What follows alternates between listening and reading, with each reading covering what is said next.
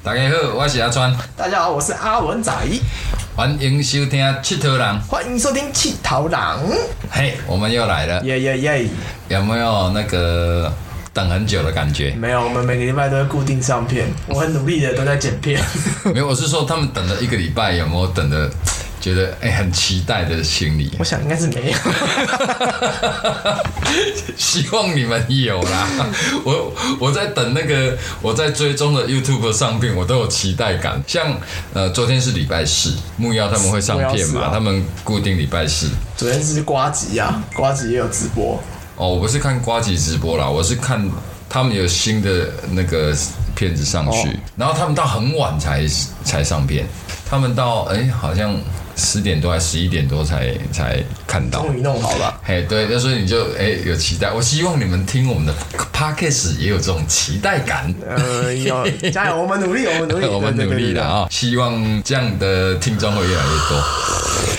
哦，你数这嘴数了，修啦修啦修 OK，我我们讨论了一下哈，我们今天的主题哈，呃，我们希望来聊聊风格这件事情，就是陶艺创作有很多类型的风格嘛哈，我们想要来聊聊不一样的风格，因为阿文是这个陶艺创作者嘛嗯。哈，由他来主导这个事情，也许会更专业一点。那当然，因为我我经手蛮多陶艺家的，嗯我我自然也有我的看法。好，好不好？那那我们应该怎么开始啊？就你，你可以从你经手的陶艺家而言，哦，从我来开始啊是不是？好啊，像我我现在经手比较配合密切度比较高的，当然除了你们这些亚太的。年轻的陶艺家，你们大部分都是以柴烧为主嘛？那风格有时候我坦白说，有时候会比较接近，嗯，好，因为师出同门呐。对，师出同门，再加上呃，你们都还在寻求你个人风格的过程中，嗯，好、可以这么说嘛，哈、所以可能呃会有看到比较接近类似的作品。好，那你们的我先不谈啊，你们的我可以交给你，你你来做阐述。好，那我经手比较多，像阿贵，嗯，好，黄春贵老师他做主要是哦，我我给他的卖点呐、哈，就是陆炭柴烧。那他在器型上的变化可能比较少，嗯啊，他做的品相可能比较多啊，有壶、有碗、有杯、有盘、有仓、有各方面的茶器具相关。那但是它的风格都是接近的啊，壶型的变化没有太大，碗型的变化没有太大。哦，当然不是说都没变化，但变化不大。它主要在追求这个陆炭烧成的表现不同。嗯，哎，这个不是说它在制作上是不讲究哈，它它的出水、它的细节度有它的讲究的。譬譬如说它的，我就我把它设定为一起就尬去喝用哎，很很实用型的，然后胖的变化不同，然后有一些烧窑的气氛，那这就是它的风格。那那例如像还有高伟南老师，嗯，哦，他的话就是属于釉彩类的作品，我把它称为釉彩魔术师。哦，那太厉害真的很，厉害。哦，那真的像魔术师一样，他把各种釉药、釉色做融合、做变化，甚至有消光、有重铸、有制眼，有各种不一样的。很多陶艺家想要追求的一只釉色，他不止把那只釉色烧出来，而且用各种又要来做融合，来呈现出画面感，真的是非常缤纷。尤其在说釉的表现上是非常非常的厉害。那这就是他的风格，可以这么说吗？我觉得要先，我们要讨论风格，那嗯我们要先确认一下什么叫风格。，OK OK，那你觉得怎么样成为风格呢？我觉得这个有盲点。以前我们可能会去烧柴窑，那大家可能作品出窑的时候都会放在桌子上，嗯哼，那有些人就会开始翻屁股啊，说看这个落款是谁的，说哎、这是你阿川的作品，这是我黄玉文的作品。有一个老师就说，今天如果你要翻作品的话，其实你就是一个失败的陶艺家，嗯你连你自己生的孩子都不知道，你还要这样翻，嗯嗯，那你不觉得有点可悲吗？嗯嗯，后来我也觉得，确实啊，你如果对自己做的作品都没有一个熟悉度了，嗯哼都还要靠这种方式去认知的话，确确认说，作品嗯哎，这是不是我生的？哎、这是不是我做的？那未免也有点让人家觉得好像哪里不太对吧？嗯所以这一点我是蛮认同的。如果就只是单单的认得出作品这件事就叫风格的话，我觉得也有点太偏颇，嗯，有点太简略，我我可不可以把它称为辨识度？辨识度而已，哦它不叫风格。它嗯，我觉得它只是辨识度而已我我。以我我刚开始以为你要阐述这个称为风格，没有没有但其实你在讲的过程当中，我心里面想的说，哎，哦，那就是辨识度很高，对，哦，它其实是一种辨识它度只是一而已。种辨识度而已。哦，所以它还称不上是一种风格。，对，风格我认为它在一个载体下，或是在一种你要说技法也好，或者是一种釉色的表现也好，嗯比较这种表象的东西，它可能把这个连最外面表象的东西去除掉了，嗯。你还看得出这个是这位作者的作品。哇，我觉得这个才叫风格，哇，这个你讲的有点深。就有点像是，比如说大家很多人都会做所谓的爆裂，对，所谓的这个爆裂的技法，是，那不论你是用干粉或是用火烤，这个我不管，嗯反正统称叫爆裂。对。那每个人做的爆裂一定都不一样。对，今天我即使做爆裂，或是我做素面，你不用翻屁股，你不用看，你就知道这个是谁谁谁做的，嗯这个就叫风格。那辨识度是说，比如说以我而言，我可能会用那个乐高积木的轮子去压出那个肌理感。嗯那你一看就说，哎、这个可能是阿文用那个乐高积木做的，这叫辨识度。我觉得它是有一个落差的。嗯那我觉得今天把这个轮子拿掉了，嗯嗯，你还看得出这是我的作品吗？如果看得出来，我觉得这才叫风格；如果看不出来的话，那只是辨识度而已。嗯嗯，这个我就有点还没有办法很理解你的说法。怎么我我这么说好了，呃，你说把你这个肌理纹路拿掉，是不是能够认出来？那以我最简单的想法，我会想到，那我拿你一只素面的，跟你一只有做肌理纹的，那所以素面的是风格，肌理纹的是辨识度不。是，我觉得风格是整体，代表你一个个人。嗯这这这个风格就是你的名片，嗯嗯嗯，你很快就可以让人知道说这是你的风格。哪怕你今天做的是素面，哪怕你今天做的是肌理，哪怕你画了青花，哪怕你做了什么任何的改变，嗯哼，人家一看就知道这是你做的作品，而不是建立在这个，比如说哦，我压了肌理纹，哎哈然，后人家说哦，所以这这就是玉文做的肌理纹啊。但是我如果今天把这个拿掉的时候，你是不是还认得我？嗯嗯嗯嗯如果认得，那就是风格；如果不认得，那就是辨识度而已。嗯嗯嗯嗯嗯。我的理解是这样啊。OK，你对于风格，你针对风格这件事情，你是怎么去走出来，去尝试出来，或者是你是怎么思考，怎么去怎么去建立你的风格的？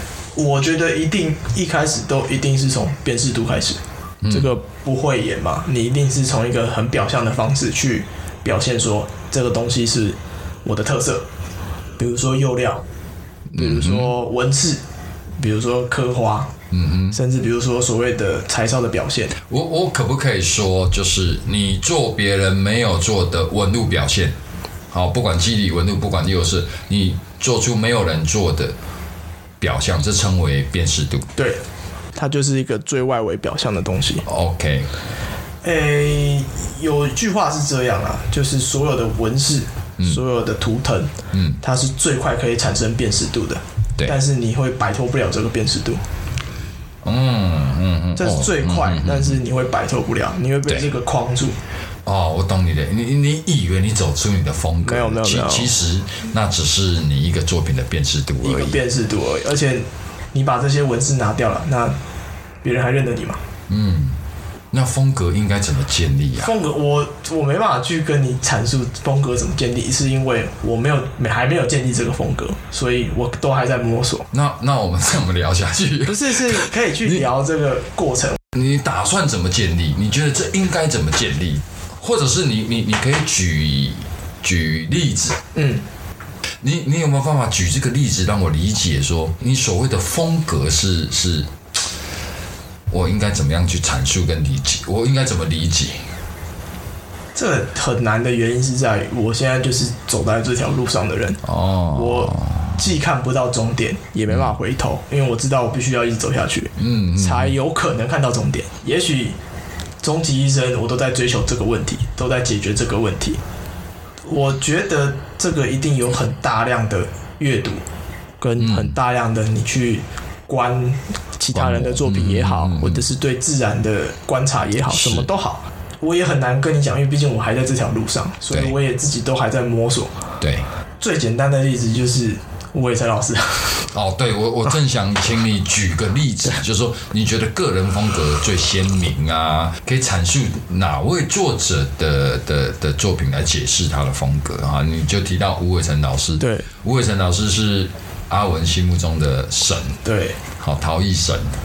就是即便他在做一个好像很简单的东西，或者是怎么样，那你可以很快很快速理解说，哦，这确实就是他的风格。那我觉得他有很多要素。但好像也不是说把这些要素凑齐了就叫风格。嗯，我现在只能隐隐约约好像看到一些说不是这样做，但是好像也不是那样做。嗯哼哼，这我知道很抽象，因为你对其实有点抽象。这这就是我的工作了哈。我我其实我直播上在推荐这些东西，其实就是把作者还没有办法阐述的很清楚的，或者是反正我用比较白话、比较消费者能够理解的口语化的东西告诉他们。我个人在。嗯，美学跟审美上是有缺陷的，这是我自我发现的。嗯，无关乎于好坏。呃，我知道。嗯，那你是怎么发现的？你是怎么觉得自己在审美跟美学上是有缺陷的？很简单啊。嗯，你做东西的那个感觉，你就知道。虽然同样是做一把壶，同样是做什么东西，你会发现，你好像把这些东西都做到位了，但是你发现这个东西还是不对，就是不够好。哎。那那这可以说是你的技法不够好吗？我很难去讲确定，其实你也不确定，因为我还真的太年轻，嗯，很多的东西都是很不成熟，不论是技术或是思想，嗯嗯，甚至是表达的能力方式，都绝对都有欠缺。对这件事，都我只能跟你讲，我只能慢慢往前走。那有没有能走到的一天，我也没办法保证。个人倒觉得，你朝着这那边走，其实就是慢慢的在。建立你个人的风格，有可能，如果照这个逻辑而言的话，那有可能就是你走过了这个过程，就自动形成的一种风格。嗯，对，这这这个是，因为你可能在制作的过程，在成长的过程，你会筛选跟精炼一些东西嘛？对对对对。那还是一样的问题，就变成说这件事情是到底怎么发生的？我可不可以这样理解哈？就好像一个人的成长。哦，我们都说啊，这这得人的个性啊，那黑得人的个性啊，那譬如说我我到今今年四十几岁，快五十岁，我我的现在，我我说我的个性怎么样？除了先天有带给遗传，也有一些基因在里面，但是我的人生历程也建立了我现在的我哈，建立起我现在的个性。呃，你们在从事陶艺创作的过程当中，也是在慢慢累积你的。个性慢慢在累积你的作品风格的过程，你你还不能说你你走什么风格？不要说风格啊，辨识度我都还要想想一下。我觉得还是有很多地方是欠缺的。以现有我来看的话，哈，其实简单说哦，我先不要讲辨识度啦。呃，你像我库存很多陶艺家的作品，哦，然后我一眼就知道那是你的。啊。哎，这个还有建立在一个情况下，是因为我们太熟了。我们太熟了，所以我就很容易认得你的东西。你很容易理解说这个东西就是我做的，或者是你一眼就知道，因为你太常接触。可能我这一批跟下一批其实间隔只有一个月，假设啦，嗯，有幸能成长，嗯可能进步了一分，嗯哼，但那个是很细微的，对，你没办法很快的去理解，对对对，所以你会用原本的认知，这件作品是阿文的。这些作品也是阿文的，嗯嗯，它是一个联想的过程，它不是一个辨识的过程。我了解了，我了解了，哦，所以我来看其实也不准，不准，也不准的。应该是说，以如果是这件事情的话，是我不管怎么做，它都会有一个味道在这个作品里面，嗯，它都有一个难以言喻的感觉。一个莫名其妙的人拿一个我没看过的作品，我就嗯，这个到阿文的影你来有一点要像这样的感觉。这个我就唔捌看过，但是这个有阿文的影呢，大概是之类的这种感觉。哦，如果把它摊开来看的话，它就是一个脉络，嗯，它就是一个成长过程啊。对对对对，所以所以你还在寻求风格的呃，应这么说好了。建立辨识度的过程当中，累积你的风格。对对对对对，呃，完整呃，哦这样讲蛮完整的哈。也不避讳的是，其实现在就是很明显的撞墙期啊。那，毕竟不久啦，撞撞墙期算刚好而已啊哦。，撞墙期超痛苦，好不好？我现在的经营也遇到撞墙期啊，苦。都有一个坎嘛，就是就是人生不管什么事都会有一个坎呐、所以我现在采行的策略就是，嗯。我也不要想了，我也没有想说要做出什么多特别的东西，那我就从头开始吧，嗯，就该怎么做就怎么做。我我个人也是这样了哈，我在面临很多困难的时候，面临到没有办法突破的时候，我反而就暂停。对啊，啊，就暂停真的了。无解啊！那暂停了以后，我我我找人聊天。那找人聊天有几个目的啊？第一就是放轻松啦，嗯，啊，第二就讨拍啦，哦，刚刚拍天啊，就讨拍嘛，啊，就是寻求别人鼓励嘛。然后还有一些就是听听听别人是怎么看这些事情，然后你你脑子冷静下来以后，通常你的思维会会逐渐可以比较跳开一点。就不要钻牛角尖了。对，就比较不会钻牛角尖。通常因为我做生意嘛，哈，我比较不能用消极的态度来来面对嘛，哈。跟这人没赶快的，所以遇到困难、遇到麻烦事，我会第一时间的想要采取比较积极的方式去做应对。但是有时候你再怎么积极，你还是越不过去嘛，还是解决不了嘛。好，那那个时候我就会换个方式了。好，这个是顺带一提的。那吴伟成老师的风格，你你要不要帮我们？我们不是已经讲过了吗？嗯，我我觉得讲的不够那个呢，就是说为为什么他的作品会那么受到你的喜爱？我觉得不单单只是我哎、很多时候我可能认识新朋友，嗯，他可能会对我的职业产生好奇或是兴趣，他说哇你是做陶艺家哦哇好酷哇啊，对嗯。哇怎么样怎么样，可能有比较能生聊的，我就说我、哦、没有，我给你看一个更屌的，嗯嗯这我是我觉得。我此生可能没办法超越，嗯可能下辈子也不一定有机会的。我后来有发现一个共同点是，嗯。不论他是做什么职业，不论我这个朋友是在干什么的，是。他一眼就知道说，哦，这个真的不简单，哦，他不会有存在的所谓的技术门槛问题。可能我们给他一只铜红的杯子，他就说啊，这就是红的啊、哦哦哦哦，他他他需要理解才能做判断，对啊。他需要懂才能但是做判断。但是伟成老师厉害的地方是不用判断，纯粹的美感，直接就啪啪啪啪哦，这个这个就很令人赞叹，或者是会会有一种就是啊无解啊，嗯嗯就你连他怎么做的你真的都不知道，即便你学了他的技法，即便你做出了他的轮廓，嗯嗯。但是那个感觉就是不对啊。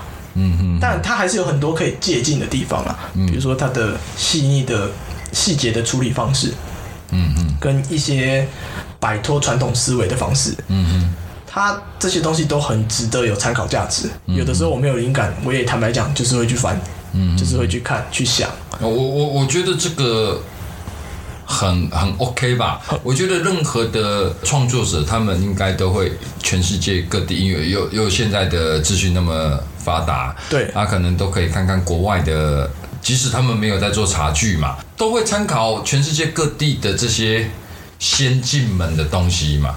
就是参考而已嘛，。对啊，参考这个这个是一种学习的过程，跟看书一样的道理吧。是是是啊，是我我倒不觉得那有有什么问题。他没有所谓的技术门槛的时候，嗯，这件事情就会变得很普世啊。对对，这这个就是厉害之处，就是说，可怕的是，他把他的受众可能原本的百分之十，也是说现在陶艺圈的，嗯它扩大到百分，不要说百分之百，百分之五十就好。嗯。这中间就差了多少东西？别这么世俗的讲这些受众不受众的话，嗯。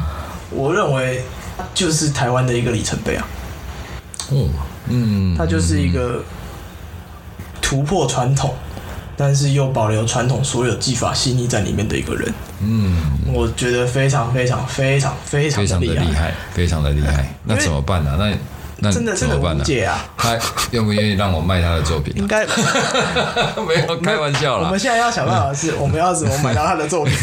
老对老师的作品已经被经营的很好了。那其实也不容易买到哈，因为毕竟他一个人创作有限，很多人喜爱。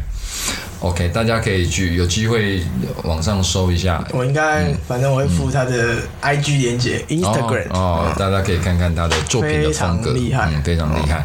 好的，阿文推崇。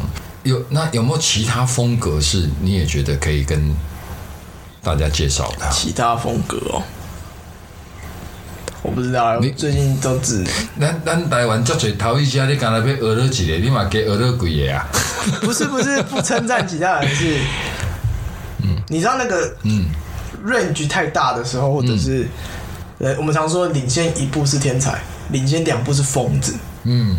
就是你已经不知道他怎么思考的时候，嗯，你就不知道那个难度在哪里，你就会把它变成是一种类崇拜神化的感觉了。嗯。就崇拜了，那？有些可能我知道他是怎么做，但是我知道他有技术难度存在，我知道他要做成这样，他确实也是花了很多功、很多的心血，嗯也是很厉害。很多的投入，我赞值得赞。但是我们别的不讲了，一手我感觉我我大概我想得出来他怎，么做的，嗯嗯嗯嗯嗯，我可以理解。虽然我不会，我也坦白讲，我没到他的那个技术水平，对对但是我想得出来他是怎么做的。嗯嗯嗯，你脑袋可以至少脑补出来说，哎、如果换成是我，我可以怎么做？嗯，或者是他是怎么样的形成方式我懂？我懂我懂，就就好像那个那个打篮球好了，而三分球我练一练，我也许可以达到。但 Jordan 你就是他就是神，我永远我一辈子都我没有办法想象他是怎么办到那件事情。或现在的 Curry 他怎么样练成这样，这是你一辈子达不到，他就是神一般的存在的，对啊，可以可以这样，可以这么理解啦。当然，这仅仅代表个人观观，啊对对对对对。来，我们再强调一次再，强调一次，阮佚佗人就是我阿川来看高阿法。温仔，啊，无代表任何代志对啊，送就听，袂爽歹势，或是咧，吼啊，就听袂落，就啊，听袂落如果有。其他陶艺家有意见的，没关系，我们欢迎你上节哎、目。非常欢迎，我来恁家录音嘛，无要紧。对 大家一起来讨论这些东西啦，哈，看讲讲自己的看法啦，哦，没有所谓的对错。那有有其他的风格，但那个我觉得就比较偏所谓的创作性。嗯嗯嗯，那个东西是我目前没有去尝试，所以我也觉得不好去啊，我懂。阐述。他他可能就是创作，我我我用比较简单，他可能是摆件，他可能是艺术的对对对对对对的，他不是实用器啦，这个部分我就嗯没有一个立足点去观物也好，或者是去揣摩，嗯。甚至去思考也好，我觉得它有一个落差在。嗯嗯那如果我只是单纯的用器皿的角度去看待这些创作品的话，嗯我觉得会失焦，而且我会抓错重点，甚至我会因此失去一些东西。所以，OK 我 OK 没有想要讨论这部分的，因为我没有做。OK，嗯那那我可不可以问你，这样讲好了，我们台湾没有在做紫砂壶嘛？哈、呃，几乎没有人了，哈。哦，几乎没有人在做紫砂壶。那我知道紫砂壶的成型方式，因为紫砂壶也是大部分台湾的泡茶的朋友会使用的器器具嘛，哈。紫砂壶的制作工艺跟相较于绝大多数台湾壶的制作工艺，它的差别，它的不一样的地方在哪里呀、首先是泥料的特性啊，嗯台湾的土其实是可以拉胚的嘛，嗯就是它有所谓的塑性。可是紫砂，紫砂我们都说紫砂，嗯它就是土质比较沙，嗯嗯，所以它不适合用拉胚的成型技法。当然，现在有很多其他的方式让紫砂土其实也可以拉胚了。嗯，可是我们今天讨论的就是比较传统的做法传统的，做法，它就必须要用所谓的挡胚的方式，就是把它敲成泥泥板，嗯嗯。然后再把它围起来，再去做一些传统的做法。嗯嗯，对，这个大家可以去懂的人他们懂了啊，不知道的你们可以去网络搜寻一下紫砂壶的成型方式，应该蛮多的哦。他们呃，或很多影片拍的很好，那那个拍打成型，其实那个难度是极高的。那个难度其实是很高的。哦，难度很高。啊那挡胚就是有一个类似像模具一样的东西去辅助它拍打。这就这就要分他们有什么全手工跟半手工，对对对对那个又不太一样。对，哦，所以半手的就是有挡胚嘛，有模具的，对啊，有挡胚。然后全手的是他们就是纯手纯手拍，纯手慢慢修嗯，太厉害那个。那个对于线条的掌握又是更高明的。嗯，对土的掌握度，然后啊，反正就很厉害啦，我也不会讲，因为我不会做。呃，土的干湿掌握，嗯然后线条的比例嗯跟所有的结合，嗯嗯，它都是一等一的。一等一的，哦，它也算一种风格吧，紫砂壶也算一种风格吧。我觉得算呢，但是这件事情就会有一个好玩的现象是，假设我今天是一个紫砂作者，嗯。那我做出来的东西很快的会被联想到，比如说顾锦舟前辈。嗯。这个等级去相比，嗯，他很难去做出风格的原因，我觉得是在这里，因为它的比较级数太剧烈了，而且嗯。你如果真的要比的话，我觉得前人做的东西都会比你好。我可不可以说，紫砂壶都是在一个风格里面去寻求极致工艺的展现？对，应该这样说哈。因为。他们已经也也是有很成熟的，比如说助理工艺师什么什么嗯，的，他们很多分级了嘛对。嗯。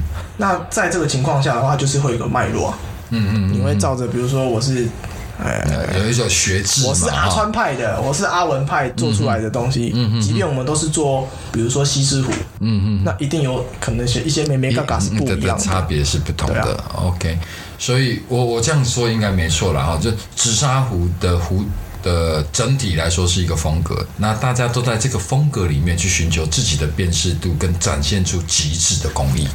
就是一个呃很明显的一个筛选过程啊。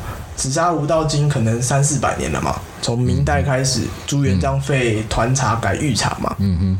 不是说什么以前的东西比较好，是烂的东西早就被淘汰掉了。对对，据我所知，我据我理解也是这样。紫砂壶的壶形、大小各方面，都是这几百年来演化出来的去无，存精出来的啊、所以它的器型几乎是呃，没办法挑了啦。，对，不能被检讨的人，因为已经被前人检讨完了。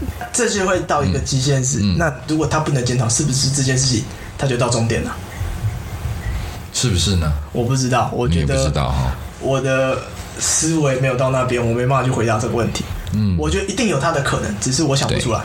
嗯，呃，因为我知道在紫砂的创作上，他们是很讲究传统的公益性，工艺性啊、比例、线条各方面，你用啊，这个传统不是安尼做，你袂使安尼做，或者是这传统就是安尼做，你爱安怎做，你就是爱安尼做，才有法度做个安那。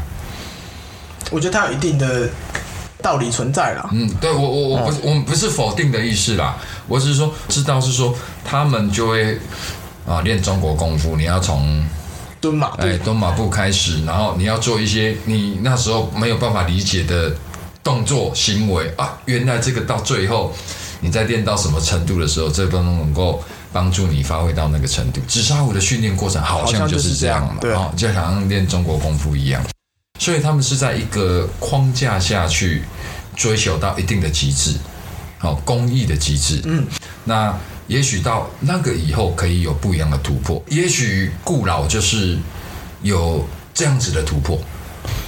他就是除了制壶工艺以外，他在处事为人，啊，又或者是在其他像雕刻也好，在各方面他都是非常非常厉害。对啊，哦，他不单单只是一个地地方厉害，也因为这样子，所以他特别被推崇。这种人就叫文艺复兴人，好、文艺复兴的，就是比如说达文西啊，他不仅是绘画厉害嘛，他也是工程师什么什么巴拉巴拉巴拉巴拉的，用现代话叫斜杠啊，外星人。有一点像，斜杠，那而且每一杠都杠对啊得很厉害，就是莫名其妙都可以吊打一般人啊。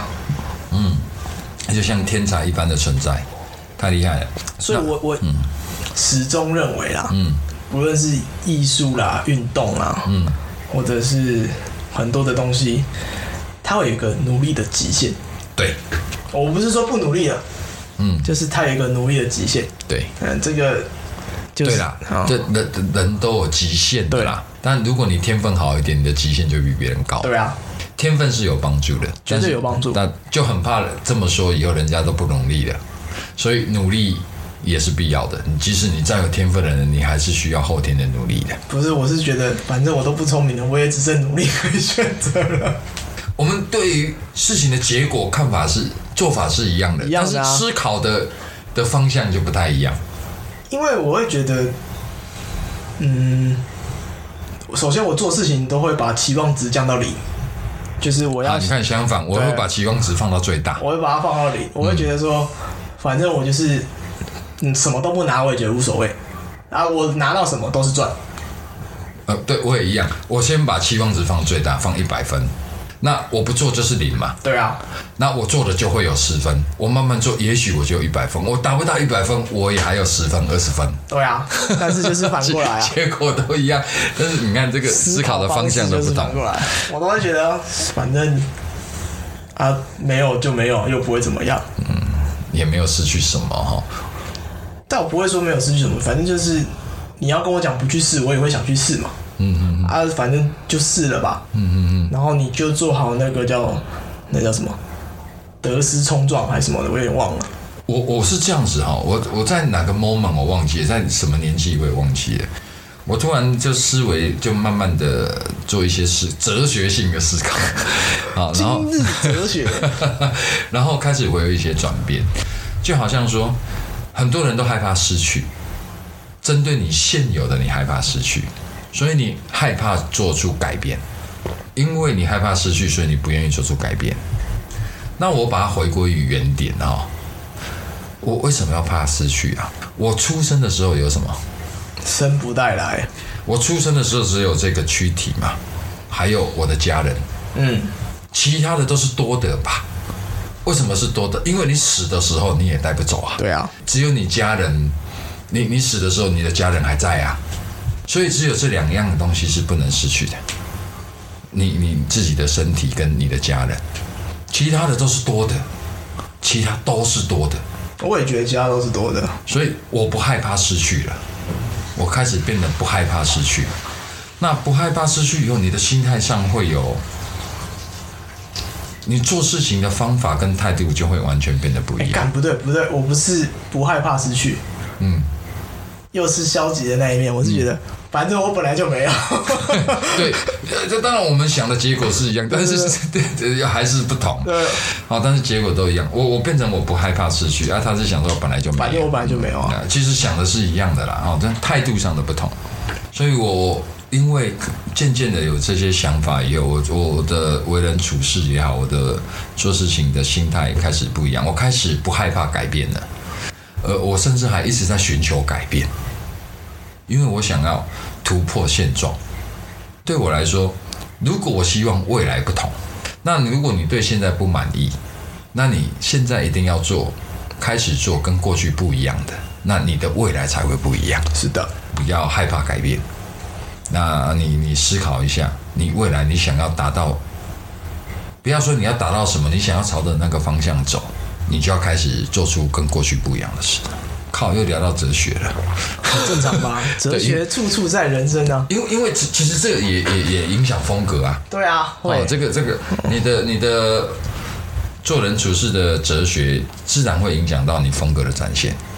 风格这件事情，没有没有结论。好，好像是可不可以这样说？风格不是你想走什么风格而做出什么东西，风格是你在做的过程当中建立的。好像这样讲比较顺畅。好，嗯就例如说，好，你你很欣赏吴伟成老师的作品，你想要走那个风格，但是你走他的那个风格不会是你的风格啦。对啊，我我是不是可以这样理解？我觉得可以，诶、一定会有所谓的呃临摹，临对，摹的临摹那那一定会有，那一定会。有，嗯。你啊、我不知道别人怎么样，但我自己去做了之后，我就觉得我都做不到，做不到。呃，我但是我现在在你的作品上面看到的是，你刻意摆脱那个风格做出东西有一点，对，啊，因为你怕，你可能怕因此我觉得倒还好哎、是因为可能不敢做，不是不敢做，是我即便做出来，我觉得那个也也也不过关。不是不过关，是人家根本不把我放在眼里吧？这差太远了，你知道吗？嗯嗯嗯，你不会去在意一只蚂蚁从你脚边走过吧？会啦。不会啦，哦，不，你你做这些事情不是要人家在意你啦，而是啊，我也不会说，对，我虽然欣赏这样的作品、这样的风格，但是我可以知道那个不会是我的风格啦。嗯嗯嗯，我只能用一种揣摩或者是临摹的方式去学习。你们不知道有没有发现呢、这就是我欣赏阿文的地方。又要夸奖我了，不不不，卖光。我们录了这几集，聊了这些东西哈，我们先不不管他现在作品的结果怎么样啦，但是你在跟他聊天的过程当中，你会发现他是一个有想法的人。那我觉得，在这么年轻就可以有很有想法的人，他在未来的规划上跟跟创作上，必然会有一些不一样的风景。哦，这是我个人的看法。我这不是甲娱乐啦哈，当然内容是甲我不是跳讲要甲娱乐，我只是说出我的看法。哎，安尼感我觉得不一定的。未来不一定啊，什么事都有发生啊，所以把交一个女朋友就把你带偏了，这是经常发生哦，你这不用笑。经常很多人就因为某些事情牵被牵走了，有时候很可惜，但是也不能说可惜啦，他走那个路也许也没什么不好啦。我觉得是命中有时终属有，啊，明白哈，对，就是安尼。对啊，是不是又混了一家？哎，这样够一集吗？各位朋友，应该够了吧？应该够啊。我们也嗯大概聊了一下风格，那我们哎嗯，又要浅浅的聊了一下而已。那我们又要继续烧脑，下一集到底要聊什么？不过其实我们现在有一点存档的，对啊，五集吧。呃，五五六五集六集之类的。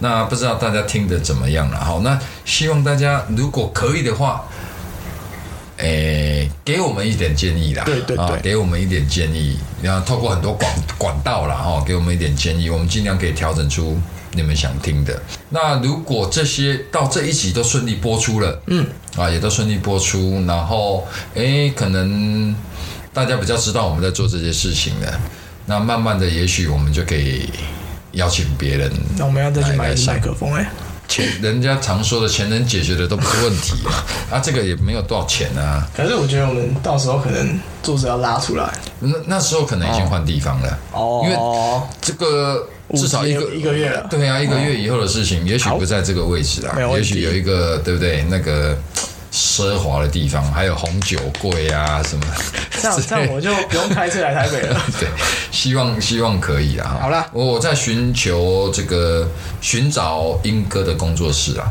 啊，也许那时候就有不错的地方了。OK，OK，好，那就先这样吧。呵，我是阿文，拜拜。好，我是阿川，拜拜。